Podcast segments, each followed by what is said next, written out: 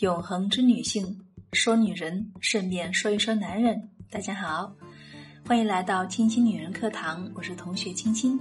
今天我们还继续来说一说关于好男人，怎样的男人是好男人？对于这个问题，男人很难说出什么，说出了也是不算数的，因为这个问题实际上是问，在女人眼里，怎样的男人是理想的情侣或者是理想的丈夫呢？男人好不好，当然得让女人来说，女人说了才算数。一个男人即使名垂青史，可是如果他不令女人满意，他也只能说他是一个伟人，不能说他是一个好男人。也就是说，评论一个男人是不是好男人，被评论的是他的性别角色，而非他的别种社会角色。评判权只能属于另一个性别。所以，当男人面对这个问题时，他就只能凭借经验或者想象来揣摩女人的想法了，努力用女人的眼光来审视自己的性别。在他这样做时，他当然不可避免的会带入自己的偏见。譬如说，如果他自诩甚高，却在情场不得志，在婚姻中不如意，他就会批判和试图纠正女人的眼光，劝说女人接受自己的形象。不过，在这种情形下，前提仍是承认女性眼光的权威性，离开女性眼光而评说男人的好坏，仍是毫无意义的。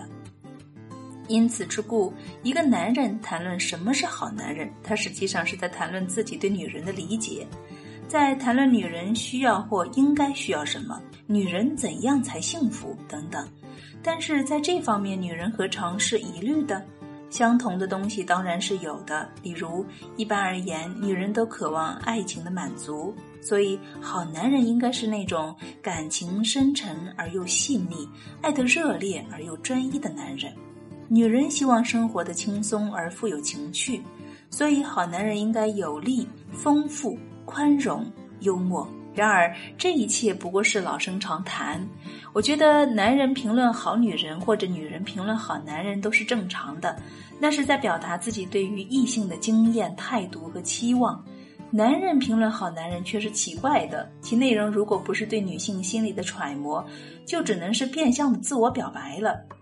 那么，周国平先生在这里做了一个回答。对于男人来说，现代社会是一个既充满压力又充满诱惑的社会。